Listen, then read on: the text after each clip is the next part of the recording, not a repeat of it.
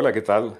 Bienvenidos de nuevo a mi espacio del podcast que estoy haciendo para ayudar a la gente a pensar, a compartir ideas conmigo, a estar en contacto con sus mejores aspectos de la vida y a resolver algunas de las, algunas de las cosas que se le presentan en la vida cotidiana sin necesidad de asistir a una terapia como tal, ¿verdad?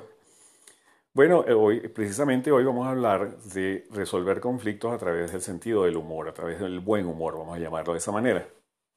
Y les cuento que yo, como muchas eh, personas que me están escuchando, eh, fui criado en una familia donde las cosas se tomaban un poco a pecho, un poco dramáticamente, se, hacía una ópera de cualquier cosa y, es muy frecuente en los padres que vivan metidos como en un espacio operático. La ópera romántica solía terminar de una manera trágica y en la mente de los padres a veces hay una cosa que yo llamo el apocalipsis, hay un fenómeno que se produce en la mente de los padres cuando los hijos no están comportándose como ellos pensaban o como ellos desean, que eh, les crea una, una, situación apocalíptica. Si este niño no estudia, entonces va a abandonar el colegio y se va a lanzar a la calle y va a ser drogadicto y, y quién sabe qué otras cosas horribles van a suceder si el niño no pasa este examen o, dice que no quiere ir al colegio. O, por ejemplo, mismo en la pareja, ¿no? en, términos de pareja, si una, si una integrante de la pareja no corresponde al otro como es debido en un momento dado, porque tal vez está ocupado en sus cosas, o porque tiene un ataque de urticaria, o amaneció con el estómago revuelto, entonces el otro se, se, altera, se preocupa, qué estará pasando, tendrá otra persona, me estará dejando, eh, uh, vamos al divorcio, quién sabe qué. Muchas veces estos pensamientos no son conscientes, ¿saben? Este pensamiento a veces va por debajo, circulando inconscientemente en la pareja o en las relaciones familiares, pero a veces también es consciente y cuando es consciente generalmente da pie a que se ocasione un conflicto. Por ejemplo, si yo siento que mi pareja ayer eh, me ignoró por alguna cosa, no sé, este, le dije algo y no, me hizo caso, o, y conecto por asociación pura esta mañana que entonces me sirvió el desayuno frío y se vuelve consciente de este tema y yo le digo, oye, pero tú me estás tratando mal, ayer no me hiciste caso y hoy me sube el desayuno frío o, me ignoras, eh, o cualquier situación de estas particulares que estoy aquí hablando por los cabellos de las que pasa eh, eh, cada día en la, pareja, ¿no? llega el otro y le dice, no, ¿qué pasa? ¿Por qué te pones así? Yo no he dicho nada. No, sí, es... bueno, por ahí se va en una fórmula que se llama escalamiento, y si hay conflictos previos o conflictos asociados subyacentes a este, eso puede dar lugar a una trifulca, un problema importante en la pareja que de verdad no vale la pena este, desarrollar, sino más bien contenerlo a tiempo. Y lo mismo pasa con los hijos, lo, mismo pasa entre los hermanos también. Eh, eh, ustedes han escuchado por ahí que las peleas entre hermanos son normales y eso no es cierto. Las peleas entre los, hermanos se pueden prevenir perfectamente si se interviene a tiempo y si se hace algo, una reconducción de, de la discusión o del problema que existe. Bueno, pensando en esto, yo veía que en mi familia se armaba un, drama por cualquier cosa. Si yo me enfermaba, entonces era un problemón porque tenían que acostarme y arroparme y ponerme inyecciones y quién sabe qué, y no podía salir ni al patio ni a ver televisión. Bueno, era una cosa dramática. Yo, yo sentía que había demasiado drama. Yo decía, ¿por qué exageran tanto? Pero bueno, yo no encontraba solución a eso. Hasta que finalmente, al llegar al segundo año de bachillerato, conocí un muchacho, yo cambié de colegio, entré a un colegio nuevo donde veía a un muchacho muy agradable que me tocó eh, afortunadamente al lado mío en el salón de clase y empezamos a ser eh, amigos, pues empezamos a tratarlo y a conversar.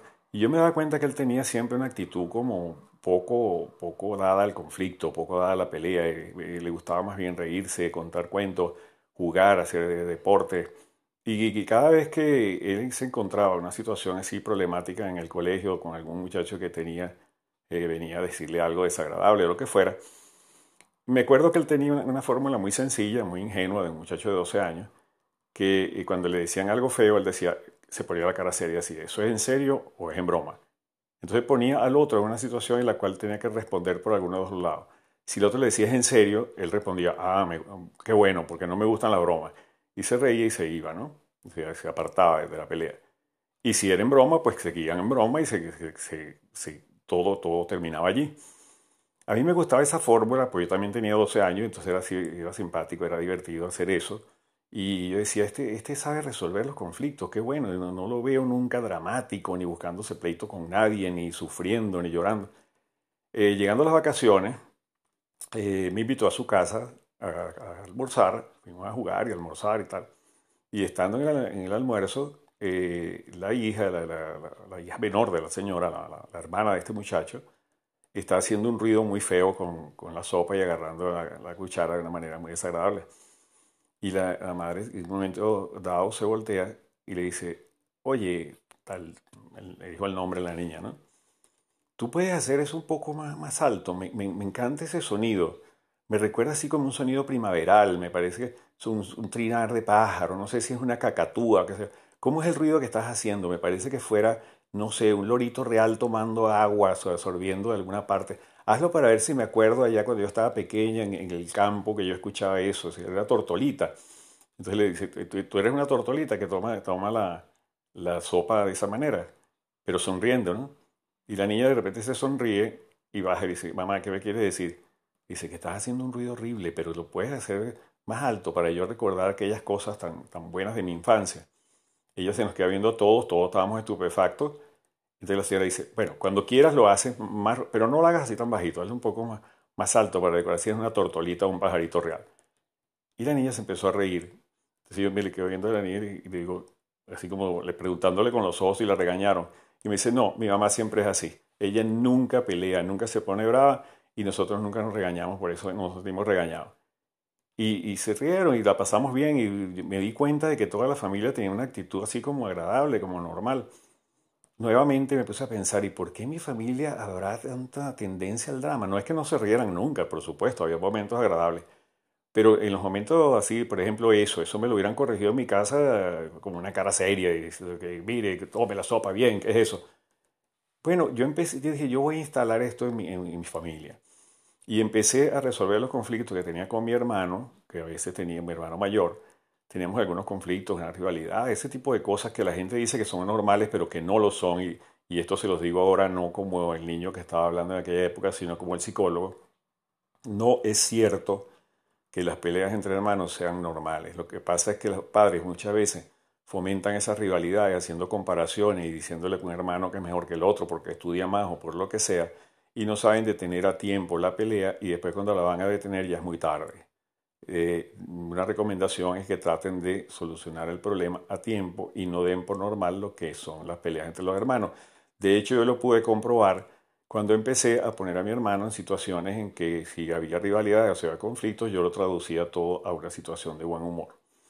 Y así se fue colando esa, esa fórmula en, la, en mi familia y a los, cuando yo tenía ya para 15, 16 años, realmente todo el mundo había aprendido a salir de la ópera, a no ser tan dramáticos, a no pasarla tan mal, a no sufrir tanto, a, verle el lado bueno a las cosas, lo que yo llamo encontrar la pata coja a la mesa y burlarnos un poco, ¿no? Burlarnos de las cosas que nos hacen sufrir, por supuesto. Vamos a explicarle entonces un poco desde el punto de vista psicológico por qué sucede esto.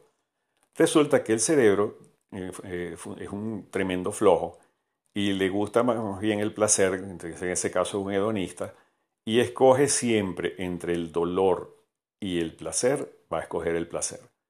Por eso es que eh, los eventos mm, dañinos, los, eventos traumáticos de nuestra vida están sepultados en el inconsciente porque tendemos a olvidarlos, porque no podemos tener eso todo el tiempo en la cabeza dándole vueltas a lo mal que la pasamos en algún momento o algún sufrimiento que nos causó alguien. Entonces, escogemos recordar los momentos agradables.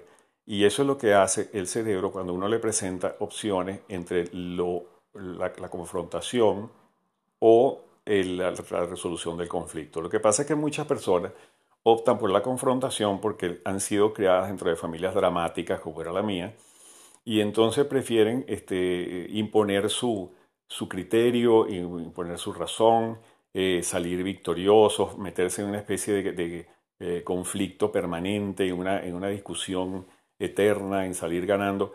Y esto eh, crea realmente unas situaciones intolerables en la casa, inmanejables. Muchas veces los padres quieren manejar la autoridad a través de, de una imposición brutal hacia el hijo, eh, porque sí, porque hay que demostrar la autoridad y porque el hijo tiene que obedecer. Muchas veces entre las parejas ocurre eso, una pelea de egos, un, conflicto de quién gana y quién pierde, y todo eso va sucediendo dentro de un esquema de escalamiento hasta que el conflicto ya llega a, colarse dentro de todas las, mm, relaciones que tienen las personas. Y cuando venimos a ver, tenemos separaciones, tenemos familias dramáticas, tenemos familias que, acaban mal, como la, ópera romántica que termina en tragedia. Pues bien, si nosotros le damos al, cerebro a escoger entre el placer y el dolor, va a escoger el placer. Entonces vamos a tratar de revisarnos nosotros mismos, porque es muy importante comenzar a revisarse uno, si uno de verdad cuáles son las motivaciones que tiene. Yo de verdad quiero una pelea en mi casa, yo quiero vivir constantemente en una discusión, en una, en una reyerta, en quiero de verdad vivir en eso, yo quiero tener una pareja con quien yo viva peleándome porque no me atiende como como yo quiero, o porque no hace lo que yo digo, o porque no es como yo desearía. Eso de verdad es lógico, eso tiene una razón de ser. Eh, no hay los elementos neuróticos, unos elementos problemáticos dentro de mí y por otro lado hay que hacerse otra pregunta. Yo tengo un buen sentido del humor. ¿Cómo, ¿Por qué tomo yo todo en serio? Todo lo tomo a la tremenda, todo lo veo como que de verdad es el fin del mundo, cuando en realidad hay ciertos aspectos que simplemente son equivocaciones de las demás personas. Hay, hay, eh, puntos de vista distintos, está bien, vamos a, vamos a discutirlo, vamos a verlo. Y si lo hacemos en un clima placentero, pues va a ser mucho mejor. Entonces, tenemos que revisar si tenemos buen sentido del humor. Si uno tiende a reírse eh, por tonterías, no, eso no, es un buen sentido del humor. Eso a veces es tontería. Pero tener un buen sentido del humor es encontrar un aspecto distinto dentro de la situación, dentro de la formulación de las palabras, que produzca una sonrisa, que produzca un acercamiento afectivo entre la gente. El, mecanismo que se usa en la comunicación para esto se llama recodificación. ¿Qué es lo que hacía, lo que hizo la señora que les acabo de contar? Ella, en lugar de codificar el, comportamiento de la hija como una mala educación, como un signo de desobediencia o quién sabe qué, lo que hizo fue ponerlo en un ambiente distinto. Le, tradujo lo que estaba diciendo como si, fuera la actuación de un pajarito. La niña tenía 8 años, 9 años y se lo puso como si fuera un pajarito que ella recordaba de su infancia, entonces le hace recordar una cosa placentera. Es decir, exagera, lleva un poco al absurdo lo que la niña estaba haciendo con la cuchara, absorbiendo feo la sopa, y lo, lo traduce a una situación más placentera donde la señora sigue, sigue sonriendo.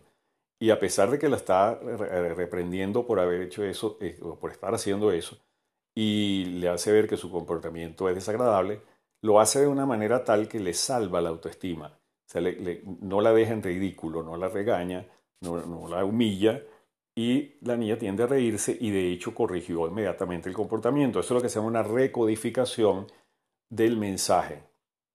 Cuando una persona en la pareja o en la familia emite un comportamiento que a uno no le gusta, uno tiene que primero revisarse, ¿qué es lo que quiero yo? ¿Pelearme con esta persona?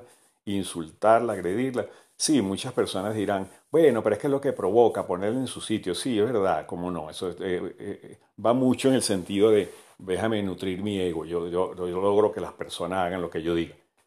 Pero si lo que queremos es una concordia, si lo que queremos es acercarnos a esa persona efectivamente y llevárnosla bien con ella, porque supuestamente la queremos, si es un familiar, si es un hijo, si es una pareja, pues, teóricamente lo queremos, ¿no? Si queremos a esta persona, lo que queremos es acercamiento afectivo. Entonces no humillarla ni maltratarla. Entonces recodificamos la situación. Convertimos lo que iba a ser, iba a ir en vías de, un, de una pelea, de una discusión fea, lo convertimos en una situación de acercamiento afectivo por vía de la sonrisa, de, de, la, de, la, tranquilidad, de la alegría. Entonces podemos recodificar el asunto, por ejemplo, una discusión que comienza por un aspecto, eh, qué sé yo, por ejemplo, el, la madre quiere que el, hijo deje de, de, hablar por teléfono, eh, por el celular, y en, lugar de pegarle gritos y decirle, deja ese teléfono, va y se le acerca y le dice, eh, dame tu número, que yo te voy a llamar dentro de un rato, pero espero que hables todo ese tiempo conmigo. Yo te voy a llamar también. Dentro de un ratico, cuando termines aquí, te voy a llamar yo, porque es la única forma de comunicarse contigo en esta casa Entonces yo te llamo y conversamos un rato largo. Yo te, yo te prometo que te vas a divertir hablando conmigo por teléfono.